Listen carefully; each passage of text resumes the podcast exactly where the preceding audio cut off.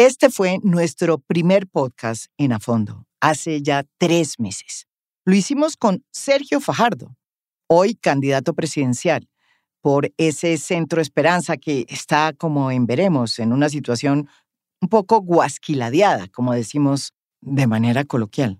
En ese momento estábamos en, no en el estudio que estamos acá, no salía este sonido que ustedes oyen en estos instantes. Estábamos en una especie de cambuche, podríamos decir, y casi que se le cae una cobija encima a Sergio Fajardo. Y así fue nuestro primer a fondo. Una denuncia que hoy cobra mucha importancia porque es parte de una denuncia ya internacional que se está haciendo ante la Comisión Interamericana de Derechos Humanos. Detrás de estas investigaciones que Sergio Fajardo tiene, no solamente por el tema de Hidroituango, sino también por el tema de un préstamo que se habría hecho en dólares cuando él era gobernador de Antioquia, pues detrás de todo eso habría una confabulación política urdida por el entonces cartel de la toga, que si bien es cierto ha sido desmantelado en alguna de sus partes, pues parece muy activo, porque se volvieron a reactivar esas mismas investigaciones que hace cuatro años atrás, cuando también eran candidatos Sergio Fajardo y Gustavo Petro, pues se activaron. ¿Y qué encontró a fondo? Ah, pues que uno de los eh, integrantes más conocidos, pero no el más importante, del cartel de la toga, que está en este momento pagando su prisión y su pena por haber sido miembro del cartel de la toga, que es Luis Gustavo Moreno, ¿se acuerdan? El eh, famoso fiscal anticorrupción que fue nombrado, o por lo menos que llegó a la fiscalía como cuota de Germán Vargas Lleras de Cambio Radical, cosa que es afirmada por el mismo Luis Gustavo Moreno, pues él ha dicho, y me lo ha dicho a mí varias veces, tengo autorización de él para decirlo, que existió hace cuatro años una lista, una lista que se hizo en la clandestinidad y que fue conocida por importantísimos funcionarios de la época, no solamente de la Fiscalía sino también importantísimos miembros funcionarios del gobierno de Juan Manuel Santos. Esa lista estaba integrada por una cantidad de personajes a los que había que joderlos, básicamente. La estrategia era no meterlos a la cárcel, pero joderlos, sacarlos de la carrera política. ¿Para qué? A, para beneficiar a otros candidatos. En esa lista, asegura Moreno, estarían o estuvieron, mejor, siempre dos nombres, el de Gustavo Petro y el de Sergio Fajardo. En el tema de Gustavo Petro, las investigaciones, sobre todo en las que estaban en manos de la Fiscalía, pues pasaron a la Corte una vez. Él eh, fue derrotado en las elecciones pasadas y por cuenta del nuevo estatuto de oposición, pues obtuvo una curul en el Senado. Automáticamente, repito, su juez, su juez natural salió, que era la fiscalía, pues pasó a ser la Corte Suprema de Justicia. Y por eso esos procesos que tenía llegaron a la Corte, varios de los cuales terminaron ya hoy archivados. En el caso de Sergio Fajardo, eso no sucedió. En el proceso que se le abrió hace cuatro años, en el momento en que él y Gustavo Petro también eran candidatos y que tiene que ver con un préstamo que él habría hecho siendo gobernador de Antioquia. Es un proceso que estuvo dormido, mientras que él no estaba activo en la política. Y de pronto, wow, revive el día que dice, cuatro años después, que quiere volver a ser candidato a la presidencia y en menos de dos meses una fiscalía que no ha sido capaz de hacer investigaciones contra, por ejemplo, los Char o muchos otros miembros de la clase política que son intocables, pues la fiscalía rápidamente no solamente revive la investigación, sino que lo imputa. Y esa imputación vino precisamente el 7 de diciembre del 2021. En ese momento, la Fiscalía lo acusó formalmente ante la Sala Especial de la Primera Instancia de la Corte Suprema de Justicia al ya precandidato presidencial Sergio Fajardo por presuntas irregularidades en la celebración de un contrato de sustitución de deuda. De acuerdo con la Fiscalía, este contrato implicó el desembolso de una millonaria suma de dinero para realizar sustitución de deudas con otros bancos sin tener en cuenta el cambio de precio en la moneda extranjera. Es decir, a Sergio Fajardo le formularon cargos en la fiscalía porque no adivinó cuánto iba a cambiar el precio del dólar, es decir, la volatilidad del dólar, en el momento en que hizo un préstamo en dólares cuando era gobernador de Antioquia. Sergio Fajardo también fue parte de esa investigación que abrió la propia Contraloría una vez sucedió el escándalo de Hidroituango.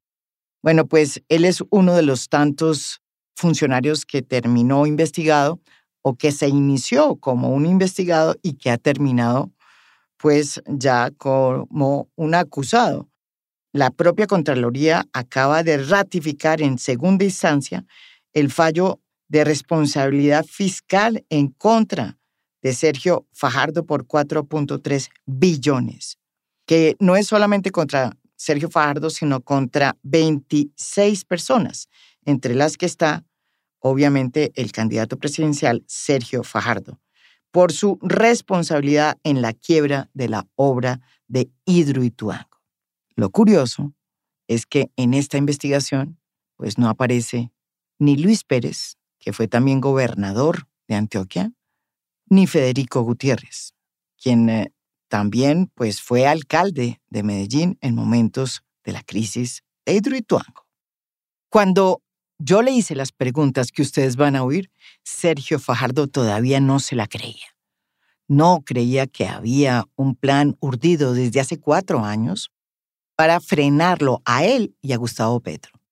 Hoy, tres meses después de que hicimos nosotros las denuncias en a fondo, nuestro primer a fondo, Sergio ha decidido llevar estas denuncias ante la Corte Interamericana de Derechos Humanos y ha pedido medidas cautelares.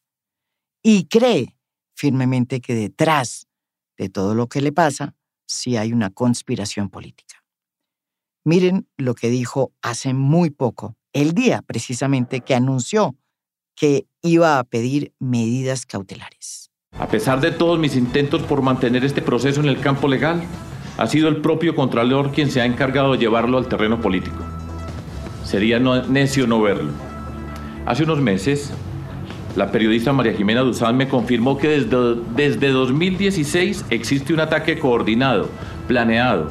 Me dijo, a Fajardo lo quieren joder y está asociado con el cartel de la toga. Aprovecho y le pido al señor Gustavo Moreno, ex fiscal, ex vicefiscal anticorrupción, ahora que ha decidido colaborar con la justicia, que públicamente le informe al país quién lo nombró fiscal anticorrupción, qué instrucción le dieron, quién le dio las órdenes de hacerlo. Después de estas eh, declaraciones tan duras de Sergio Fajardo, pues eh, resulta que la Contraloría y el alcalde Daniel Quintero anunciaron en una foto muy contentos que las aseguradoras de Hidroituango habían acordado pagar, que era lo que inicialmente pues todos los analistas habían planteado y que la Contraloría de alguna manera y Daniel Quintero no querían, porque ellos lo que querían era que lo pagaran, digamos, la plata que causó las estragos económicos que causó el derrumbe de ciertas partes de la represa de Hidroituango, que las pagaran los contratistas y los funcionarios como Sergio Fajardo, que habían sido además señalados de una responsabilidad fiscal por la propia Contraloría. Y resulta que después de todo este zafarrancho, eh, salieron a decir que no, que finalmente aceptaban que las aseguradoras pagaran y que Colorín colorado, este cuento se ha acabado. ¿Quién entiende a este país? Sin embargo, Sergio quedó empapelado. Los dejamos con a mí me quieren joder.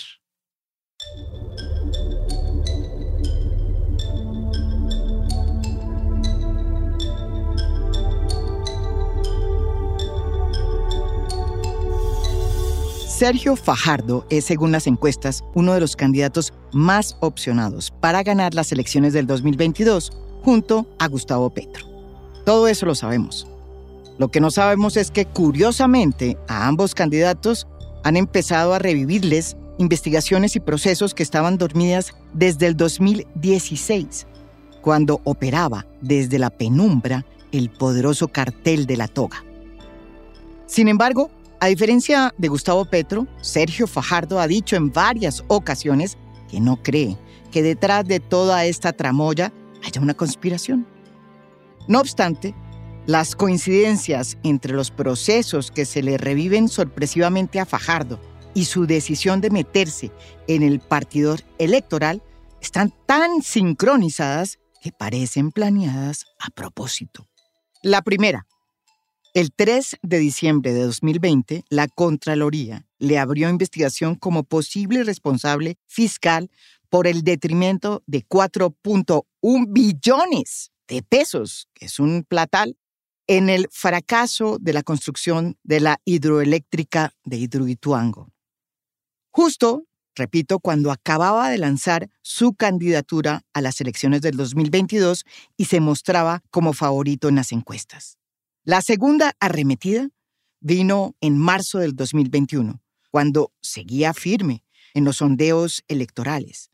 La fiscalía le imputó cargos por peculado por apropiación en favor de terceros, entre otros delitos, porque en un préstamo hecho al departamento de Antioquia en el 2013, cuando él era gobernador, pues no supo anticipar, oígame bien, los cambios del dólar que derivaron en un detrimento fiscal por 77 millones de dólares.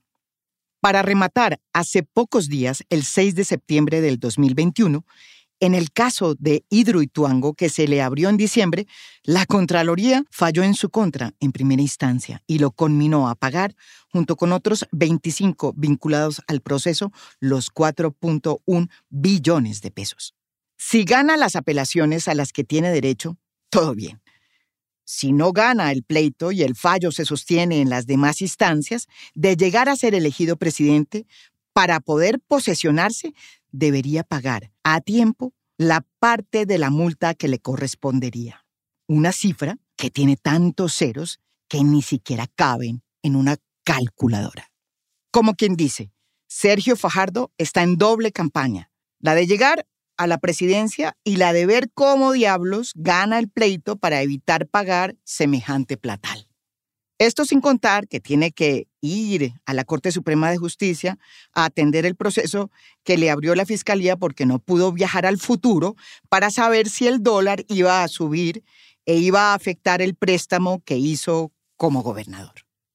Sergio Fajardo siempre ha sostenido que además eh, de estar dispuesto a poner la cara ante la justicia y los órganos de control, porque de eso se trata, si la justicia lo requiere, pues él tiene que responder, eso me parece muy bien.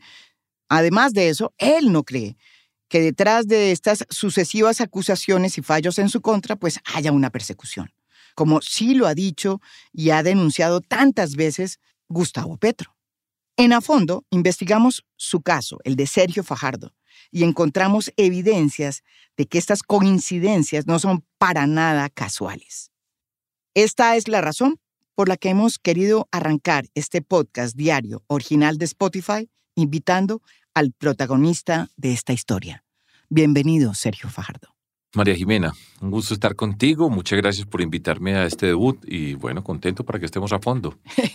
de acuerdo, pongámonos a fondo. Y empiezo por preguntarle, sin rodeos, ¿usted cree que estos fallos y procesos en su contra aparecen por pura y simple casualidad? María Jimena, déjeme, yo empiezo y le ponemos un contexto que esto es una buena oportunidad de conversar con tranquilidad y poder explicar los argumentos y no estar sujeto que en 30 segundos tiene que demostrar su inocencia. Eh, en primer lugar, yo llevo 21 años en política, política independiente, alternativa. Hemos tenido bastante éxito en el sentido del movimiento que construimos en la ciudad de Medellín desde enero del año 2000 en las calles repartiendo volantes. Llegamos a la alcaldía de Medellín y transformamos y lideramos una transformación de la ciudad que cambió de rumbo, de la cual yo me siento muy orgulloso por lo que hicimos, por lo que ha significado para la ciudad. Y desde ese momento yo me he convertido en, entre comillas, en enemigo de ese establecimiento político tradicional y siempre pues a mí me gusta hacer esta pequeña acotación. Hay personas valiosas dentro de todo ese mundo, porque uno no quiero quedar en esa generalización que califica a todas las personas por pertenecer a un partido político tradicional, que es injusto. Yo he tenido más de 130 investigaciones desde que, estoy, desde que fui alcalde. Más de 130 investigaciones y por todas y cada una de ellas he respondido, por todas y cada una de ellas he puesto la cara, para demostrar mi actuación, nuestra actuación de los equipos y de las personas con las que hemos trabajado y las hemos superado. ¿sí? Sin hacer ningún escándalo. Yo he sido estoico, silencioso, respetuoso de las instituciones, respetuoso del público, de la ciudadanía, porque yo entiendo que como funcionario público tengo que responder.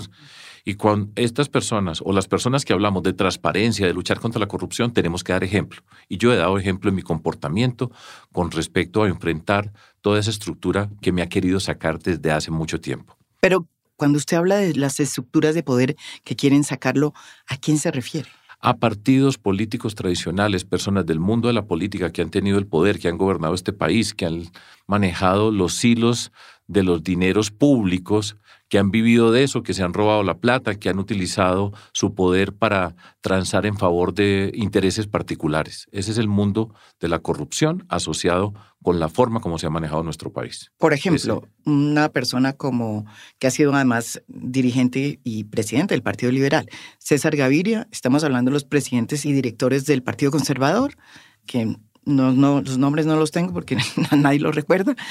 Ese tipo de, de personajes estamos hablando hay muchos poderes y aquí hay muchos cables. Este, en Colombia y, en la, y yo no dejo de sorprenderme porque ahora que estoy en, en el 2021 y que estoy enfrentando los dos casos públicos conocidos en cabeza de la Contraloría y de la Fiscalía General de la Nación, yo lo que me ha llegado a mí de información por una cantidad de partes, la cantidad de historias que me han contado de los hilos que se mueven detrás de ese poder, yo he quedado impresionado, porque yo he sabido desde hace una buena cantidad de tiempo que detrás de este mundo, como lo he dicho, el mundo político, clientelista, corrupto, se mueven muchos intereses. Y eso lo sabemos ya todos en Colombia. Pero en estos últimos años, lo que yo he venido descubriendo, porque me lo han contado en una y otra parte, es impresionante.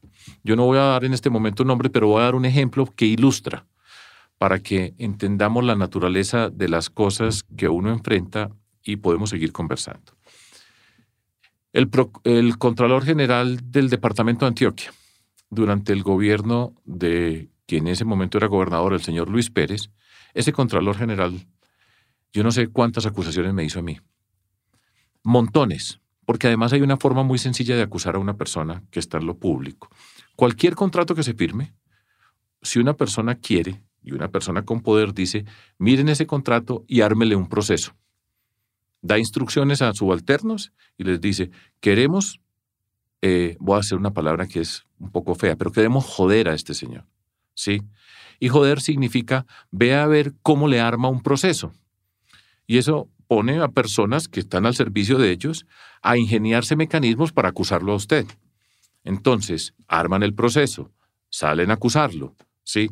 Y usted queda expuesto y dicen, lo está investigando la Contraloría, por ejemplo como era ese caso en el departamento de Antioquia. Ante la opinión pública, ese es el mensaje, lo están investigando. Por supuesto, la ciudadanía que no sabe de todas estas cosas horribles que ocurren puede pensar, pues quién sabe, por algo será si lo están investigando. Porque ellos saben que tienen que destruir la riqueza más grande que yo tengo como persona en la vida pública, que hemos construido, y paso al, al singular y al plural, porque hemos construido que se llama confianza, de actuar de manera transparente, honesta, y eso ha sido verificado por todas y cada una de nuestras acciones. Entonces, lo que ocurre ahí a usted lo empapelan y lo dejan. Usted tiene que tener un abogado, se tiene que ir a defender. Ninguna de esas personas que participan en esas investigaciones corre ningún tipo de responsabilidad. ¿sí? Lo pueden hacer y lo mantienen a usted en ese estatus, cuestionado. ¿sí? Pero resulta, por ejemplo, que ese Contralor General del Departamento de Antioquia fue capturado por corrupto, porque descubrieron toda la corrupción que tenía desde algo que fue famoso en su momento, que fue sonado porque tiene unas características pues bien peculiares por las liposucciones que se hizo él con su familia y la forma como se hicieron esas liposucciones. Pero eso era la trivialidad. Detrás de todo es una, eh, una trama corrupta de robar plata, de pedir recursos. Y ese señor era el que me acusaba a mí. Y yo no sé cuántos procesos me abrió y he tenido que salir a responder por todos y cada uno de esos procesos. Esa es una forma de actuar en la política en Colombia por intereses políticos, eliminar a un contradictor político, montar casos, enredarlo, empapelarlo, eso tiene consecuencias. Y es, tiene consecuencias, por ejemplo, que las personas no quieren entrar a la vida pública. Así, pues, ¿qué me voy a poner yo a participar en la política? Porque en la política estamos compitiendo por el poder. Y nosotros queremos tener el poder para cambiar esta sociedad. Por esa razón estamos hablando tú y yo acá. Sí, pero nos convertimos en enemigos de unos que no entienden la democracia y que entienden la política y el poder para su beneficio personal, que es la corrupción que tanto daño nos ha hecho en nuestro país. Entonces, hoy estoy yo sujeto a dos procesos de conocimiento público. ¿Qué son? Hidroituango, que es un proceso administrativo, ¿no es verdad? Que acaba además de fallar en, en, primera instancia. En primera instancia en su contra. Usted no es el único, hay un, grupo, de personas un grupo muy grande de, y desde luego hay una cantidad de recursos que usted está, los cuales usted está, me imagino, trabajando. El otro, el otro es en la fiscalía, es penal, porque está en la fiscalía, y es el proceso asociado con algo que tú dijiste en la introducción, que cambiamos una deuda en pesos que tenía el departamento de Antioquia por una deuda en dólares, una propuesta que viene del gobierno nacional, que fue una oferta que hacía el gobierno nacional a los entes territoriales para que pudieran hacer ese cambio porque resultaba benéfico para las finanzas de los departamentos y a partir de esa situación el dólar tuvo un cambio súbito la volatilidad del dólar, entonces en primera instancia me acusaban a mí de no haber previsto esa volatilidad del dólar, entonces yo estaba cometiendo un delito. Sí, es una forma simplificada de explicar esto. de hecho, ya cambiaron. De hecho, ya cambiaron la acusación y ahora la acusación es por un proceso administrativo dentro de la forma como se tramitó ese eh, cambio de deuda de pesos a dólares. Yo tengo que responder, ¿sí? Y yo tengo claro que yo tengo que responder en todas y cada una de las instancias que tiene el Estado colombiano, porque es mi responsabilidad como persona pública, como servidor público, y tengo que hacerlo, y he sido siempre respetuoso, me he resistido a victimizarme, a decir que esto es una persecución política. Eh, he reiterado una y otra vez que tenemos que recuperar la confianza en Colombia, en las instituciones, en un país donde hoy no cree nadie en nada, ¿sí? Donde la justicia ha perdido la credibilidad que tiene que tener la justicia en un Estado democrático para que haya un funcionamiento correcto de una sociedad. Y yo he sido juicioso, estoico, respetuoso, decente en el trato con todas las personas, incluso conociendo todo lo que me vienen, se me viene dando como información, pero yo ya tengo conciencia de que hay muchas cosas muy oscuras detrás de todo lo que está pasando. Entiendo lo que quiere decir Sergio. Sin embargo, le quiero contar una cosa. Yo he hecho mis propias investigaciones sobre este resurgimiento de procesos en su contra y tengo muy buenas fuentes que no puedo revelar por obvias razones, eh, confirmadas además en diferentes momentos, que me dan evidencias claras que desde la campaña presidencial pasada, la del 2018, existió una decisión por parte de los verdaderos artífices del cartel de la toga de sacarlos a usted y a Gustavo Petro de la contienda electoral y llevarlos a la cárcel. Así como les digo, existe esa lista. Para eso se revivieron desde el 2016 procesos que ustedes tenían dormidos, tanto usted como Gustavo Petro. Y eso es lo que le está pasando hoy, exactamente igual a lo que sucedió en el 2018. Eso me dicen las fuentes, fuentes que yo creo que son muy importantes porque son las que conocen cómo era que funcionaba el cartel de la toga. Que demuestra eso es que el cartel de la toga todavía funciona. Así muchos de sus protagonistas estén en la cárcel. Después de oír lo que le acabo de contar, usted sigue resistiéndose a creer que detrás de los procesos que debe enfrentar en estos momentos no hay sino una infeliz coincidencia? No, ya no me resisto. Ya no me resisto, María Jimena, porque las evidencias son muy grandes. Yo le cuento dos o tres cosas. Y tengo la memoria perfecta. Yo estaba en la Ciudad de México en el año 2016-2017.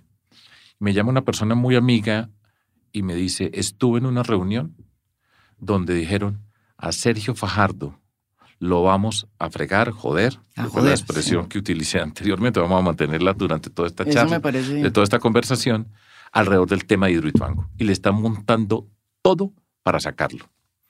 Yo no quise creer y yo dije, bueno, esto no puede ser.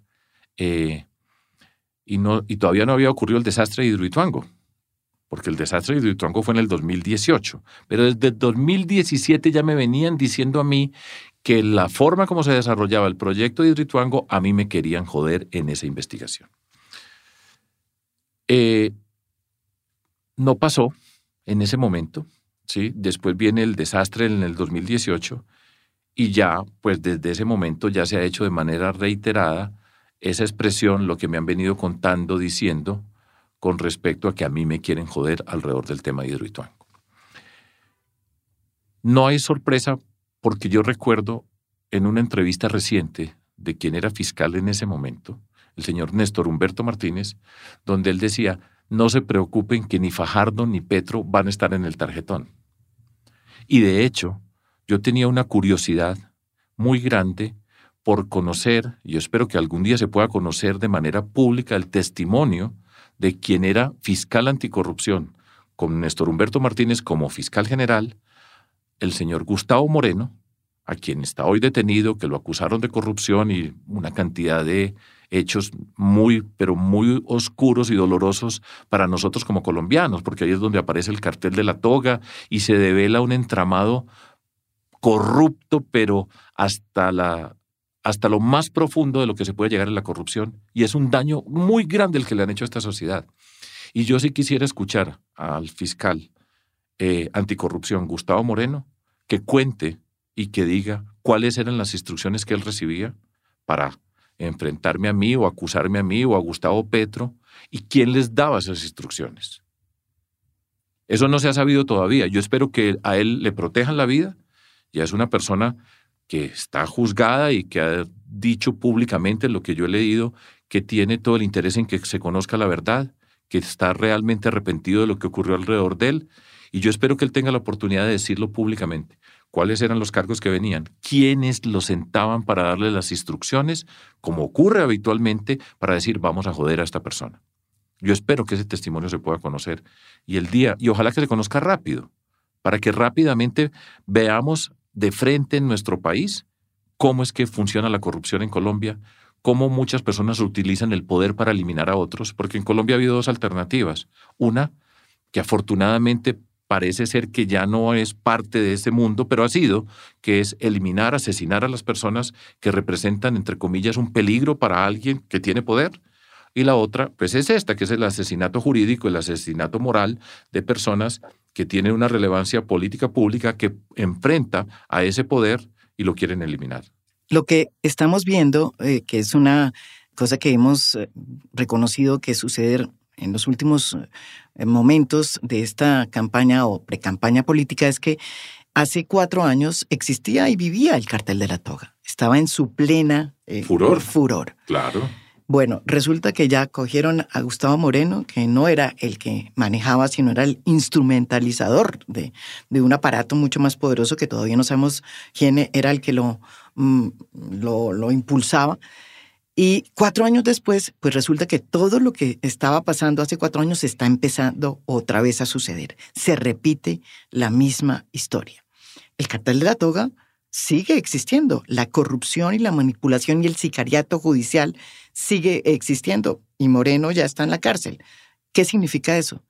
Significa que la corrupción es muy profunda, que es un tema estructural asociado con la manera como se está conduciendo por grupos de poder la sociedad colombiana. Y ese es un malestar muy grande que tiene la ciudadanía hoy. En Colombia hay un malestar muy grande es una ciudadanía que desconfía totalmente de las instituciones, que la palabra corrupción aparece permanentemente en todo tipo de encuestas. Eso no ocurría antes y hoy la corrupción es uno de esos temas que prácticamente todo ciudadano o ciudadana tiene en la mente para calificar el Estado colombiano. Y eso es un daño grandísimo para todas las personas que queremos vivir en Colombia, que queremos tener una sociedad mejor, que queremos poder tener una vida libre, decente, eh, como aspiramos todas las personas en nuestro país. Pero todo eso está pasando y yo espero, pues, yo tengo, yo sigo, a mí, a mí habitualmente me dicen que yo soy muy ingenuo porque yo no soy una persona maldadosa, yo no ando pensando mal detrás de este, qué es lo que hay. Muchas veces me dicen eso, que, que yo creo en las personas cuando manifiestan sus sentimientos, y por supuesto, pues cada día más entiendo la naturaleza de la política, donde solamente hay intereses, donde lealtad, pues esa palabra es muy escasa en este mundo de la política y de lo público, y que cualquiera, no cualquiera, porque eso es injusto, siempre quiero evitar la generalización, pero muchos es, están dispuestos a darle a usted lo que sea, a darle una puñalada en el momento que corresponda, con tal de satisfacer sus intereses. Eso lo tengo clarísimo y ya lo he visto a pesar de que muchas veces me he resistido, que sigo reiterando la importancia la, del todo, el, actuar de manera transparente, enfrentar el todo vale, que es parte del accionar político de nuestro país. Entonces, comencemos a hablar de unos nombres, por ejemplo, que yo creo que es importante ya ponerlos sobre la mesa. Quiero volver al tema de los que lo quieren joder, porque pues, es muy importante establecer em, qué es lo que está sucediendo. Usted dice que espera que algún día Gustavo Moreno, que era en ese momento la persona que manejaba ese tipo de investigaciones, Era el fiscal anticorrupción, para que nos demos cuenta de la dimensión de lo que eso significa en un país que tiene la fiscalía, que tiene que ser pues, el papel de luchar por la justicia, de investigar, de acusar, y donde nosotros tenemos la corrupción que tenemos al señor Gustavo Moreno, quien yo no conozco, lo nombraron fiscal anticorrupción. Tenía que ser la persona con las mejores condiciones éticas, con su experiencia profesional, para luchar contra la corrupción en nuestro país. Y a él lo nombró Néstor Humberto Martínez fiscal general. Yo todavía no tengo claro por qué lo nombraron. Yo le tengo eh, ese dato. A ver. Que eso sí se lo puedo contar. Y además estoy autorizada a contarlo.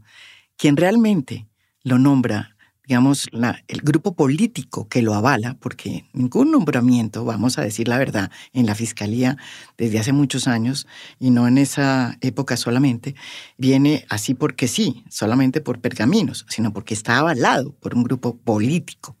Pues quien lo nombra es el grupo político liderado en ese momento por Germán Vargas Lleras, que en ese momento era vicepresidente de Juan Manuel Santos. Ahí le dejo el dato. Pues es horrible, es horrible porque ese grupo político, de acuerdo a la información que me estás dando, nombró a una persona que hoy está en la cárcel, que está dispuesta a contar la verdad según lo que yo he leído de sus afirmaciones y que representaba lo peor del mundo de la corrupción en nuestro país. El daño que le hicieron a Colombia, vuelvo y lo repito, el daño que le hicieron a nuestro país es inconmensurable. Han destruido la confianza en las instituciones. El cartel de la toga es una expresión que cualquier persona en Colombia puede repetir hoy. Yo espero que, que se haya avanzado saneando esa estructura, la Corte Suprema, que yo espero que tenga las condiciones. Yo no conozco a las personas, yo no puedo emitir juicios, pero espero que ese capítulo negro que se escribió bajo esa fiscalía, en esa forma de actuar, en lo que describió el señor Gustavo Moreno, haya pasado para nuestro país. Pero lo nombraron Repito, para ser el fiscal anticorrupción tendría que ser la persona con las mejores condiciones en todo sentido posible para luchar contra la corrupción, contra la corrupción en nuestro país. Y fíjense lo que pasó. Y nadie asume responsabilidad política por eso.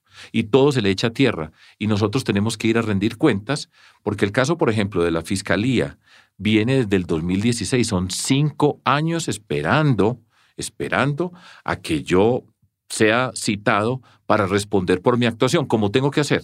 Yo no me quejo nunca por ser convocado a responder, así sepa, como señalaba anteriormente, que hay intereses velados que buscan ponerlo a usted en el banquillo de acusado sin ninguna demostración y mantenerlo para hacerle daño. Yo eso, eso sé que existe, pero yo he respondido. Y quiero añadir algo, María Jimena, que siempre me gusta también decir. De todas esas veces que yo he ido a, Fiscalía, Contraloría, todas las instituciones a las que yo he ido, Procuraduría, siempre he visto que allá adentro hay personas honestas. Hay gente allá adentro que no tiene precio, que no está, no son fichas políticas para favorecer o dañar a alguien. Entonces, también hay que rescatar a esas personas, porque uno habla de todas esas instituciones y como quedaría como que todas las personas que están allá son unas personas que tienen, eh, pues son personas dañadas en el sentido de lo que la responsabilidad que tienen. Pero, pues desde hace tiempo está pasando esto. A mí me llaman faltan después de cinco años, ¿sí? Y si usted mira los tiempos, por supuesto, los tiempos coinciden con la actividad electoral, ¿sí? Yo estoy esperando, he venido pidiendo desde siempre un plazo razonable. Por favor, lleven mi caso lo más pronto posible a la Corte Suprema, que es donde yo tengo la posibilidad de demostrar que la Fiscalía está equivocada en su juicio y que nosotros actuamos correctamente. Pero todo eso coincide con una época electoral. Eso es cierto, precisamente. Por supuesto que coincide ahí y por supuesto entonces yo tengo que estar respondiendo. Y usted sí puede ser candidato, pero mire que tiene esta investigación. Entonces, pues yo tengo que decir, claro que yo puedo ser candidato, yo demuestro lo que actué correctamente, pero esa es una forma de ponerle a uno palos en la rueda en una competencia de esta naturaleza. Fíjense lo que me pasa a mí, por ejemplo, en las dos últimas semanas, tres últimas semanas. Eh, aparece la fiscalía por fin con llevando lo que va a llevar mi caso a la Corte Suprema y eso... Coincidencialmente, después de seis años o cinco años de estar abierta la investigación, revienta a los... Eh, cinco años después. Cinco años en plena campaña presidencial. Estamos en plena campaña presidencial y esta investigación se da en este marco de campaña presidencial. Eh, por ejemplo, en ese día en particular, porque yo recuerdo que estaba en Cali, entonces a primera hora me aparece la fiscalía y después, por ejemplo, nuestro amigo Alejandro Gaviria anuncia su candidatura. O sea, yo tengo que salir a los medios de comunicación en Colombia a responder para explicar que a mí me están acusando de un delito, que yo soy una persona honesta, que hemos actuado de manera correcta y tengo que hablar además de política con una persona con quien vamos a tener una competencia dentro de todo esto. Todo tipo de encuestas vienen a continuación. Y fíjese usted que las encuestas empiezo yo a subir. Y después aparece la Contraloría. Y entonces tengo el caso de la Contraloría, acusados en primera instancia, condenados en primera instancia. Tenemos cinco días para responder. Estamos preparando, preparamos la reposición, tenemos que rellenar todos los argumentos. Son 2.500 páginas que nos toca leer, recibir, analizar para poder responder y presentar nuestro caso. Y llegará a una instancia que le corresponde ahora al señor Contralor General de la República, ¿sí? Responder y determinar si está de acuerdo o no con lo que hizo esa instancia previa. Que todo esto tiene una, una condición paradójica, porque es un grupo de personas escogido por el Contralor General a quienes les asigna una tarea. Esas personas, si le asignó la tarea es porque él considera que son personas idóneas. Y esas personas hacen su trabajo y están haciendo lo que están haciendo en este momento, acusándonos de la forma como nos están acusando. Y después él va a revisar el trabajo de sus subalternos. Yo creo y me he resistido, porque muchas personas dicen, de ser bobo que usted ya está condenado también ahí. Eso va después para el Consejo de Estado, ¿sí? Y allá será donde se va a demostrar que usted es inocente, como igualmente voy a hacer con la Corte Suprema de Justicia después del proceso de fiscalía. Yo me he resistido a creer eso y digo, yo espero que el señor Contralor pueda actuar de manera justa y transparente y si lee con rigor y con juicio las acusaciones que nos están haciendo, va a descubrir que ese es un juicio pegado con babas. Y cuando digo pegado con babas, es una cantidad de argumentación, se enredan montones de cosas, se citan sentencias, eso es increíble en ese mundo de la justicia, se citan un montón de cosas para llegar a la conclusión a la que quieren llegar. Espero que el Contralor lo revise y yo, como he dicho siempre, pues nosotros actuamos correctamente, ahí está la argumentación correcta, que él lo determine así. Y me como les digo, me dicen, no, usted... Pero quien ya lo condenó es Néstor Humberto Martínez, quien en el 2018 precisamente era el cuestionado fiscal general de la Nación y que por las cosas que suceden en Colombia hoy funge como faro moral de Colombia. Pues bien, en una columna que escribió en Semana en diciembre pasado, llamada Sin caballos en el partidor, vaticinó que ni usted ni Gustavo Petro iban a estar en el partidor electoral de esta campaña. ¿Y sabe por qué? Por cuenta de sus problemas con la justicia. ¿Qué piensa de ese vaticinio de que mientras a él, a Néstor Humberto, le archivan el proceso que tenía en la comisión de acusaciones por el caso de Odebrecht, a usted lo empapelan en plena campaña electoral. Mire, yo entiendo que esa es la expresión de ese establecimiento que nosotros tenemos que luchar y lo estamos luchando de manera transparente, legal, para cambiarlo. Colombia tiene que cambiar y el primer paso en Colombia para hacer un cambio es luchar contra la corrupción y luchar contra esos poderes que se utilizan en la forma como hemos venido conversando acá. El señor Néstor Humberto Martínez ha actuado de esa manera, ha hecho ese tipo de afirmaciones, fue quien nombró al señor Gustavo Moreno, que tenía las investigaciones desde el primer día y es una persona que no tiene la condición moral para decirle a nuestro país quién responde o quién no responde.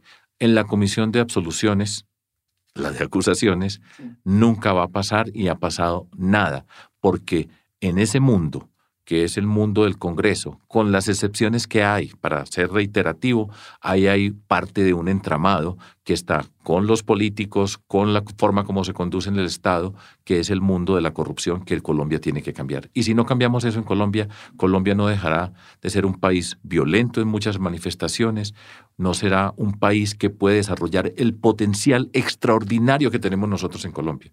Y yo estoy acá y, y persevero en la política, en lo público, enfrentando tantos obstáculos como he enfrentado en el terreno jurídico o en la confrontación política, todo tipo de agresiones, y yo me he hecho el propósito de decir, respetar, ser decente en la forma de actuar, vivir de acuerdo a las condiciones, tener el espíritu tranquilo para responder por lo que tiene que pasar por nosotros en Colombia, pero si nosotros no luchamos contra esa corrupción, contra ese establecimiento corrupto que hay detrás de todas estas cosas, Colombia nunca se va a unir y nunca va a ser viable como podemos ser nosotros y lo que nos merecemos como sociedad. ¿Usted qué piensa de estas columnas también que está sacando Germán Vargas Lleras, que además fue el que nombró, terminó nombrando a Moreno como cuota de cambio radical en la Fiscalía Néstor Humberto Martínez, que son ahora casi que un monumento a la lucha contra la corrupción. ¿Usted le cree a esas columnas? Yo no las leo. Ahora, ¿Otra yo espero, yo espero, yo espero que el señor Gustavo Moreno cuente y diga exactamente cómo funcionaba esa fiscalía, cómo llegó él allá y cuál era su papel. Él está arrepentido y las personas arrepentidas juegan un papel muy importante para develar el mundo criminal. Y la corrupción es un mundo criminal. No le, no, le, no le, cambiemos el sentido a esa corrupción que nosotros hemos tenido en este país. Que Gustavo Moreno hable y cuente todo lo que tiene él para contar y yo estoy seguro que ahí vamos a aprender muchísimas cosas y espero que no le vaya a pasar nada a él, porque en este país siempre se han buscado mecanismos para desaparecer o asesinar o eliminar de alguna manera a las personas que representan una confrontación con los poderes corruptos. Pasando ya al tema de la política, bueno, usted le va a tocar eh, empezar a hacer debates con un amigo cercano que es Alejandro Gaviria. Usted ya ha hablado de Alejandro y muchos conocemos a Alejandro Gaviria, sus calidades que tiene son incuestionables, desde luego. Pero yo quiero que sea un poco más sincero de lo que usted le, le he escuchado de Alejandro. Muchas personas se inquietan, reciben con gran beneplácito que una persona como él se meta a la política, por todas las razones que usted, eh, que usted ha dicho en este instante, aquí en esta entrevista. Pero también hay unas preocupaciones sobre quién estaría detrás de esa candidatura. ¿Usted tiene esas preocupaciones o no las tiene? Pues mire, yo no ando preocupado por Alejandro Gaviria con quién está o con quién no está. Uno puede discutir y... Pero lo que nosotros tenemos, y aquí paso a hablar en plural, como miembro de la coalición de la esperanza, es tenemos clara una línea roja, y es que nosotros, en la coalición de la esperanza, que esperamos sea la expresión política que captura el centro que rompe con ese esquema de polarización que tiene nuestro país. En ese espacio que nosotros estamos construyendo no cabe el señor César Gaviria con el Partido Liberal que él representa, que no son todos. Yo vuelvo a lo que ya he dicho tantas veces, porque es injusto generalizar, pero esa forma de la política del señor César Gaviria no cabe dentro de la construcción que nosotros queremos para el centro para liderar la transformación de nuestro país. Eso lo tengo clarísimo. Si Alejandro Gaviria está o no con el señor César Gaviria, pues eso lo tiene que responder él y no soy yo quien va a estar discutiendo alrededor de todas esas cosas. Ojalá que no esté, lo digo porque yo espero que y así como lo hicimos público en la coalición de la esperanza, que invitar a Alejandro para que conversemos, para que nos juntemos y miremos cómo se puede fortalecer el centro, cómo se puede unir el centro, pero la presencia de César Gaviria en la forma como se ha comportado no es una presencia bienvenida para la construcción del centro político que nosotros representamos. Eso es así de claro, no puedo ser más claro. Ahora, yo quiero decir un par de palabras alrededor del expresidente César Gaviria. Eh, y usted sabe muy bien que yo habitualmente no hablo de las personas y siempre trato de tener una dosis razonable porque no creo que eso sea parte de lo que debe ser la política. Yo creo que uno debe mantener la política en un terreno de ideas, principios y no convertirlos en temas personales. El presidente Gaviria fue presidente en un momento extraordinario del país y pues yo podía discrepar de sus políticas, en su momento como presidente, pero todos nosotros en Colombia de una forma u otra estábamos detrás del gobierno que él representaba, porque era, enfrentó un momento de terror, de miedo, de unas dimensiones pues difíciles de recordar en la historia de Colombia. Y él fue una persona valiente y trabajó dentro de ese mundo con todo lo que ocurre en enfrentar la criminalidad y lo que le tocó a él. Después fue secretario general de la Organización de Estados Americanos, un cargo muy importante. El señor César Gaviria yo creo que una persona que tenía las condiciones para ser un expresidente, para ser una persona notable de nuestra sociedad por, por su inteligencia, por sus habilidades. No es mi amigo personal. Yo no hablo en términos personales con respecto al expresidente César Gaviria. Pero yo no sé qué le ha pasado a él. No sé a qué a partir de qué momento, pero ha tenido un comportamiento en la política errático, un papel que no se corresponde con la dignidad que él representaba y que para una persona como yo, que no hace parte de la, no hace parte de la estructura política tradicional, pues tenía una dosis de respeto. Pero el señor expresidente Gaviria se ha manifestado de unas formas que me parecen que no se corresponden con la dignidad y con la dimensión que él tenía como estadista. Y entonces, dentro de eso, pues se ha desfigurado y le ha quitado valor a ese partido liberal, que tenía el valor que tenía como partido en nuestro país, y no puedo explicarme cómo una persona que todos los que lo conocen han dicho es inteligente, una persona silenciosa, que miraba las cosas, que era poco dado a hablar, se ha convertido en una persona con una figuración que no se corresponde con lo que él podría ser y tendría que haber sido en nuestro país. Yo no tengo problemas personales, él me ha insultado a mí yo no sé cuántas veces y nunca he respondido. Y solamente digo que a mí me sorprende su comportamiento no soy capaz de calificarlo, no puedo dar las razones de ese comportamiento, cómo se ha enfrentado con el expresidente Álvaro Uribe, qué dice del uno, del otro, la forma como se manifiesta. Eso me parece muy extraño y le está haciendo daño a ese Partido Liberal y con ese Partido Liberal, esa forma de pensar alrededor de él, nosotros no nos vamos a encontrar nunca. Una de las eh, eh, reflexiones que uno eh, hace oyéndolo es que no será la hora ya de empezar a pensar una política en Colombia por fuera del poder de los expresidentes e incluyo a todos. Pues esto es, Colombia es muy patética. Pues que cada semana nosotros tenemos como protagonistas, toda esta semana aparece Andrés Pastrana que revive un tema del año 1993 aparece el expresidente Samper, entonces están involucrados y vuelve Colombia a hablar sobre el proceso 8000, narcotraficantes entonces escriben cartas, una de un tiempo, otra de otra, todos los expresidentes aparecen, todos quieren un protagonismo, yo creo que eso es pésimo para nuestro país, suficiente ya no más. Nosotros tenemos que pasar ese periodo de la historia. La historia los juzgará y seguro que hicieron cosas valiosas todos en alguna manera u otra, pero en este momento se convierte en una expresión dañina de la política en nuestro país. Colombia, por eso, eh, Colombia va a cambiar. Yo no tengo duda alguna que nuestro país va a cambiar y en el 2022 va a haber un cambio muy grande en la política de nuestro país.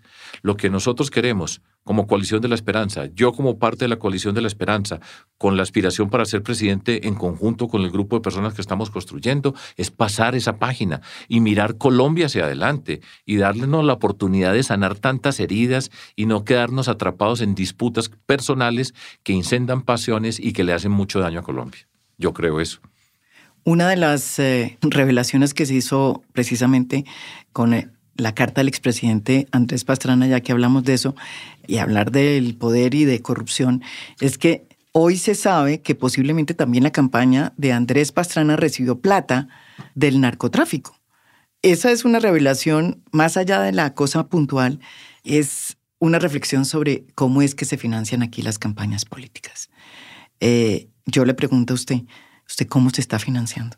Todos los pesos que yo he recibido desde el día cero hasta el día de hoy están escritos, transparentes, solicitar donaciones a personas, a empresas, a fundaciones. Es todo lo mío está escrito. ¿Usted se imagina, María Jimena, cuánto me han investigado a mí? ¿Se imagina todas esas personas que están detrás y decir, a este lo tenemos que joder? ¿Cuánto han revisado de lo que yo he hecho en mi vida pública? Cómo me he comportado como gobernante, cómo hemos manejado el poder. No hay ni una sola tacha, ni una. Todo está escrito, todo lo pueden revisar.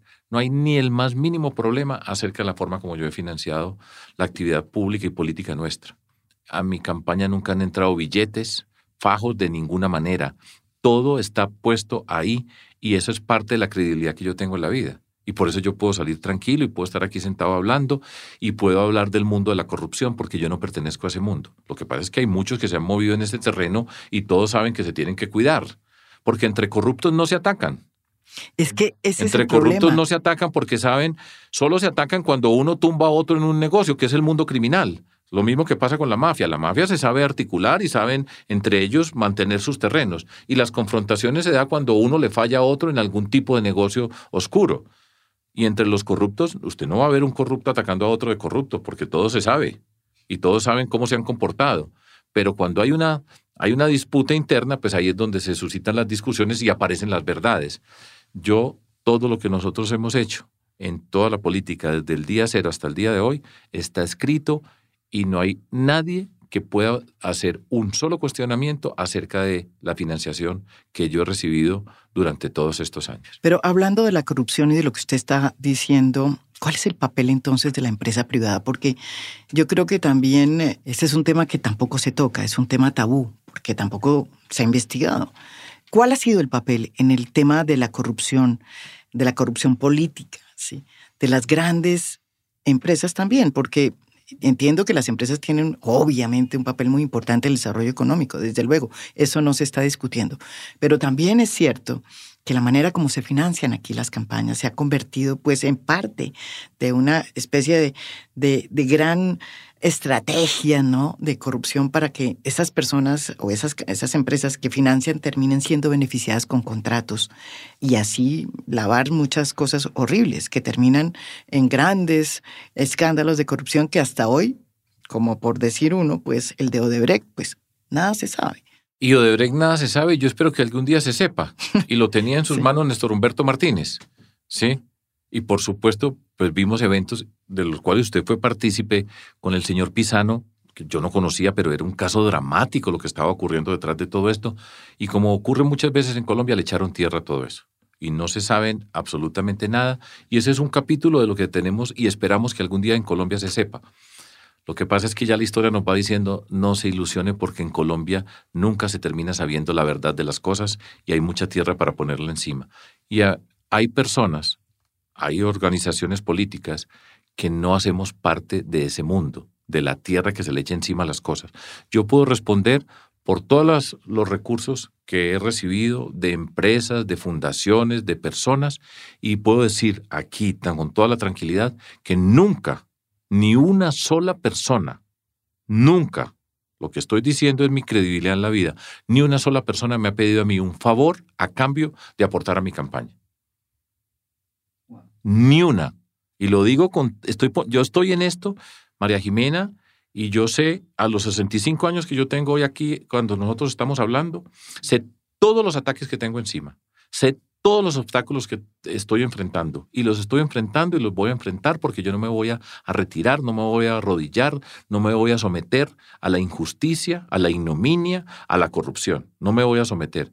Y voy a ser respetuoso con la gente en Colombia, voy a seguir siendo transparente, decente y tratar de buscar siempre lo mejor en cada persona. Pero nunca ha habido una sola persona que a mí me pida un favor a cambio de una financiación. Ni uno como no le he dado un contrato a nadie, ni uno, ni he negociado un puesto con nadie, ni uno, ni uno solo. Y llevo 21 años desde que empezamos, que salí de la Universidad de los Andes a mi ciudad de Medellín a pie, en 0% en la primera encuesta, repartiendo volantes por todo el territorio y aquí vamos. Y vamos con fuerza. Y yo agradezco profundamente tanta gente que me ha manifestado su solidaridad. Y aquí estoy exponiendo yo mi vida, mi reputación, mi papel como persona, con mi familia, con mis hijos, nieta, que ya tengo nieta, con lo que yo me he movido dentro de todo este mundo y yo sé que estoy enfrentando todos los ataques que estoy enfrentando, que me quieren destruir, que me quieren destruir moralmente y no tengo nada que ocultar. Y eh, así como estoy diciendo, nadie me ha pedido nada, no he dado un contrato, no he dado un puesto, nunca he articulado ningún tipo de trama corrupta a beneficio de nadie. Sergio, ¿y usted por qué entonces no se lanzó con los verdes? Es una de las preguntas que tenía por aquí atragantada. El Partido Verde tiene, en este momento que estamos hablando nosotros, una cantidad de contradicciones y confrontaciones gigantescas en su interior. Yo he sido prudente en no meterme en esas discusiones. En el Partido Verde hay una gran cantidad de personas muy, pero muy valiosas, muy importante. Hay muy buena cantidad de personas simpatizantes con el Partido Verde que, con quienes compaginamos, con quienes compartimos, pero allá se da una confrontación alrededor del tema de Petro. Unos están con Petro y otros no están con Petro y no han sido capaces de resolverlo todavía. Ojalá que lo resuelvan. En la coalición de la esperanza estamos esperando que el partido resuelva las dificultades que tienen, las contradicciones, las disputas que tienen, para que sean parte activa de la coalición de la esperanza, porque nosotros creemos que el Partido Verde es un partido muy importante para este país, es un partido alternativo puro y pues sería muy valioso que en la construcción de ese centro que nosotros queremos, ese centro para cambiar, para transformar, no para arrasar, esté el Partido Verde. A Sergio Fajardo muchos críticos siempre le han dicho que su gran problema es que no se mete en peleas, en controversias, digamos, no es que se meta en peleas, pero por lo menos en controversias y que las evita, sobre todo en las redes. Sin embargo, a raíz de una decisión que una antigua aliada suya, Claudia López, hoy alcaldesa de Bogotá, tomó en el tema del manejo de la migración venezolana, ¡wow! Sacó dos por lo menos un trino que yo leí, muy duro contra la alcaldesa. ¿Por qué lo hizo? Yo estoy totalmente en desacuerdo en la forma como ella ha manejado ese tema con respecto a los migrantes venezolanos, la inseguridad de la ciudad y la forma como trató eso. Yo he sido respetuoso con Claudia, le he apoyado, le tengo afecto, cariño, pero en ese tema en particular yo creo que se equivocó rotundamente y, y así se lo dije y lo hice explícito.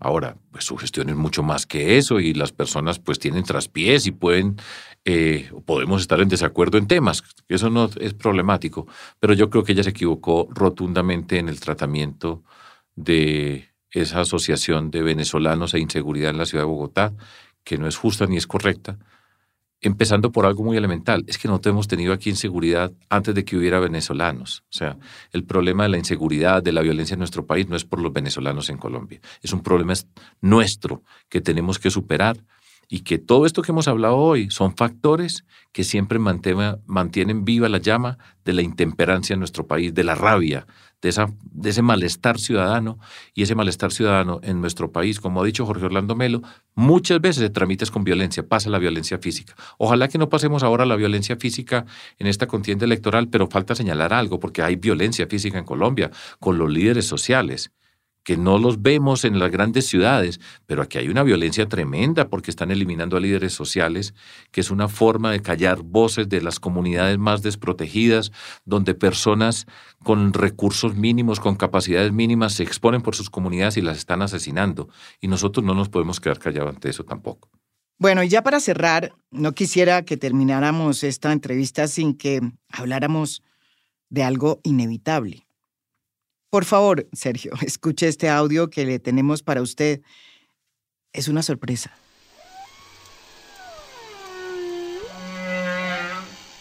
Dígame qué le evoca. Las ballenas. No podía faltar una entrevista sin las ballenas. Yo grabé un video hace poco explicando las razones por cuales me fui a ver ballenas. En el momento que me fui ya hice un razonamiento acerca de las, de, sí, de las razones para irme a descansar unos días a Nuquí. Pero le pregunto por eso, por eso mismo. Sergio, usted casi pasa la segunda vuelta. En las elecciones pasadas le faltaron muy pocos votos para ganarle a Gustavo Petro. Usted puso nada más ni nada menos que casi que 4 millones eh, mil y pico de votos, una cantidad impresionante de votos. Y según los analistas, si las elecciones se hubieran demorado una semana más, pues usted de pronto le gana a Gustavo Petro. Si usted no hubiera decidido lo que decidió, que fue llamar a su electorado al voto en blanco e irse a ver las ballenas, ¿sí? ¿usted no cree que los resultados en las elecciones pasadas hubieran sido muy distintos y que estaríamos en otro mundo? Pero bueno, yo voy a hacer una precisión con respecto al 2018. Yo voté en blanco y fue una decisión individual. Yo no llamé a nadie a que votara en blanco. A nadie llamé. Ni dije, ni salí a hacer proselitismo y de hecho me quedé callado, que es algo que algunas personas resienten porque consideran que yo no me he debido quedar callado en esas circunstancias. Pero no me quedé callado en el sentido que yo escribí una carta de mi puño y letra explicando por qué yo no votaba por ninguna de las dos opciones que teníamos en nuestro país. De hecho, y mucha gente me lo ha señalado, si yo hubiera decidido trabajar con Petro y juntarnos con Petro, hoy Duque no sería el presidente de Colombia. Yo no he dicho nunca esa palabra, pero... Pero eso es cierto. Pero lo hice a conciencia y lo he hecho siempre a conciencia y lo he explicado y hay gente que me decía, es que usted no decide, le tomé la decisión más grande, es que votar en blanco no es ser eh, indiferente, es una posición muy contundente. Lo que pasa es que no le gusta al, al, uno y al otro no le va a gustar, pero es una posición que yo tomé y la hice perfectamente a conciencia y lo explicaba también en ese video de las ballenas, donde entendí también malestar de mucha gente conmigo, por eso, porque pensaron, bueno, este nos dejó solos a nosotros acá, no lo escuchamos y se fue a ver ballenas. Ver ballenas, sí. Y después de reflexionar, pues yo explicaba las razones por las cuales yo me había ido, por el cansancio, por lo que ocurre en una campaña, tomarme tres días, ¿sí? Pero entendí, y tal vez ese fue un error mío, de decir, yo no respondí y no seguí activo y mucha gente esperaba mi voz. Y yo creo que eso fue un error que yo cometí, pero esas fueron las razones que pasó. María Jimena, todavía falta mucho camino por recorrer. Yo estoy en medio de todas estas batallas. Yo no sé cuál será el ataque de la semana entrante. Sí. Y yo ya estoy acostumbrado a una y a otra, por un flanco, por otro flanco. Pero, como les dije, tengo el espíritu tranquilo. Estoy más contento que nunca en mi actividad política y pública, en mi vida personal. Estoy contento y voy a seguir luchando y participando. Ahora estoy concentrado totalmente en fortalecer el tema de la coalición de la esperanza, en fortalecernos como grupo, que hemos venido haciendo un trabajo que yo no imaginaba así al comienzo y, estoy contento con la manera como estamos haciendo las cosas, avanzando en la construcción de mi propio camino, porque después vamos a competir entre nosotros, los de la coalición, que es sano y legítimo y vamos a demostrar que podemos trabajar juntos, que podemos competir, que nos podemos respetar y que podemos unir a Colombia, que ese es el objetivo central, unir para cambiar. Entonces, hasta ahí llego yo. Yo no me paso mirando, yo entiendo que todas esas especulaciones hacen parte del mundo de la política, pero así como les estoy diciendo, yo no le gasto un minuto a eso. Tengo muchas cosas que hacer hoy, muchos temas por atender hoy para preocuparme por la segunda vuelta en la que vamos a estar y en la que yo espero estar. Pero por el momento, hasta aquí llego. Esto es lo que estoy haciendo yo, esta es mi tarea. Tengo muchas cosas para hacer, muchas cosas para hacer, pero estoy tranquilo y a gusto. ¿Alguna reflexión debió quedarle después de esta decisión de irse a ver las ballenas y votar en blanco en lugar de apoyar a Gustavo Petro? Por eso se lo pregunto otra vez. En el caso hipotético de que usted pase a segunda vuelta, ¿usted recibiría el apoyo de Gustavo Petro? Y viceversa, si Gustavo Petro pasa a segunda vuelta, ¿usted apoyaría a Gustavo Petro?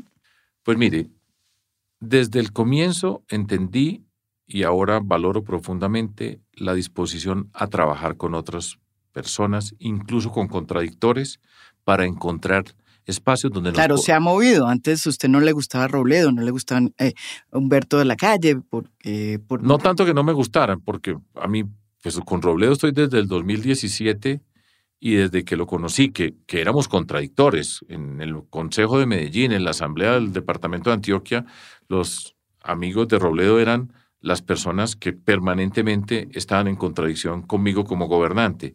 Pero desde el momento en que nos sentamos a trabajar, que yo no me imaginé que yo fuera a trabajar con él, hasta el día de hoy, respeto a Robledo, nos hemos hecho amigos, pensamos distinto en muchas cosas. Eso no, eso es lo que, eso es parte del mensaje que yo digo una y otra vez que, y lo sigo repitiendo. Podemos pensar diferente, pero hacemos un esfuerzo para encontrar un terreno donde podamos coincidir. Y eso no es que se haga lo que yo digo, lo que él se dice, sino busquemos formas, porque Colombia necesita el diálogo. Si, en Colombia sin diálogo no vamos a llegar a ninguna parte. Como decía hace poco en un video, el diálogo se va a valorizar en Colombia. Y con Humberto de la Calle, pues ahí estamos trabajando juntos. Yo siempre he tenido mucho respeto por Humberto de la Calle. No nos pudimos unir en la campaña presidencial pasada y ahí aparece el nombre de César Gaviria. Por César Gaviria, sí. Sí. Ángela María Robledo estuvo participando con nosotros. Ella fue candidata a la vicepresidencia de Petro. Al lado mío estaba. Y no hay una sola persona también que pueda decir que yo he manifestado algún tipo de resquemor, rabia, eh, algún tipo de sentimiento negativo. No, estamos trabajando, estamos construyendo y lo estamos haciendo de manera sana. Eso es un gran aprendizaje. Trabajar con otros. Colombia necesita eso. Yo creo que nosotros tenemos, si avanzamos en la construcción de este proceso, la persona que sea escogida, espero ser yo la persona escogida, eso es natural, como todos los que estamos participando ahí, pero va a tener la capacidad de unir a Colombia y ser capaz de, de conversar con todos esos extremos, porque no va a ser, llegamos nosotros para sacar a los extremos, sino llegamos nosotros para que escribir, poner, construir una nueva cancha para Colombia y podemos conversar con todos. Colombia necesita esa capacidad y yo he aprendido bastante sobre eso. Y eso requiere ser más humilde en ciertas cosas, no estar pensando que uno tiene la razón siempre, dejar el ego a un lado. Eh, sobre eso he aprendido. Gracias, Sergio, por estar en este primer capítulo de A Fondo. Y a ustedes, a los que nos escuchan, suscríbase a A Fondo con María Jimena Duzán, un podcast de Spotify, de lunes a viernes. Aquí vamos a estar a las 5 de la tarde todos los días un episodio nuevo, con una cantidad de historias, con una cantidad de investigaciones. Los esperamos. Soy María Jimena Duzán.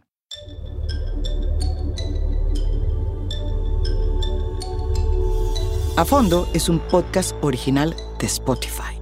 Producción general, Lucy Moreno. Editor de contenido, Adrián Ateortúa.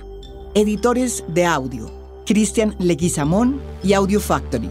Música original del maestro Oscar Acevedo. Por Spotify, director de estudios Latam y Latin X, Javier Piñol. Lead the Content Development, Nacho Gil. Lead the Productions Operations, Camila Justo. Lead the Programming, Promotions and Editorial, Thais Tavara. Producción, Sara Barrett. Supervisión, Sofía García Ramos. Business Affairs, María Valero. Por Marketing, Marta Rodríguez y Martín Jaramillo. Design Manager, Ángel Acevedo. Comunicación y prensa, José Eseberri y Eugenia Rojas. Editorial, Patricia Cordero. Legal, Janet Vázquez. Gracias por escuchar. Soy María Jimena Duzán.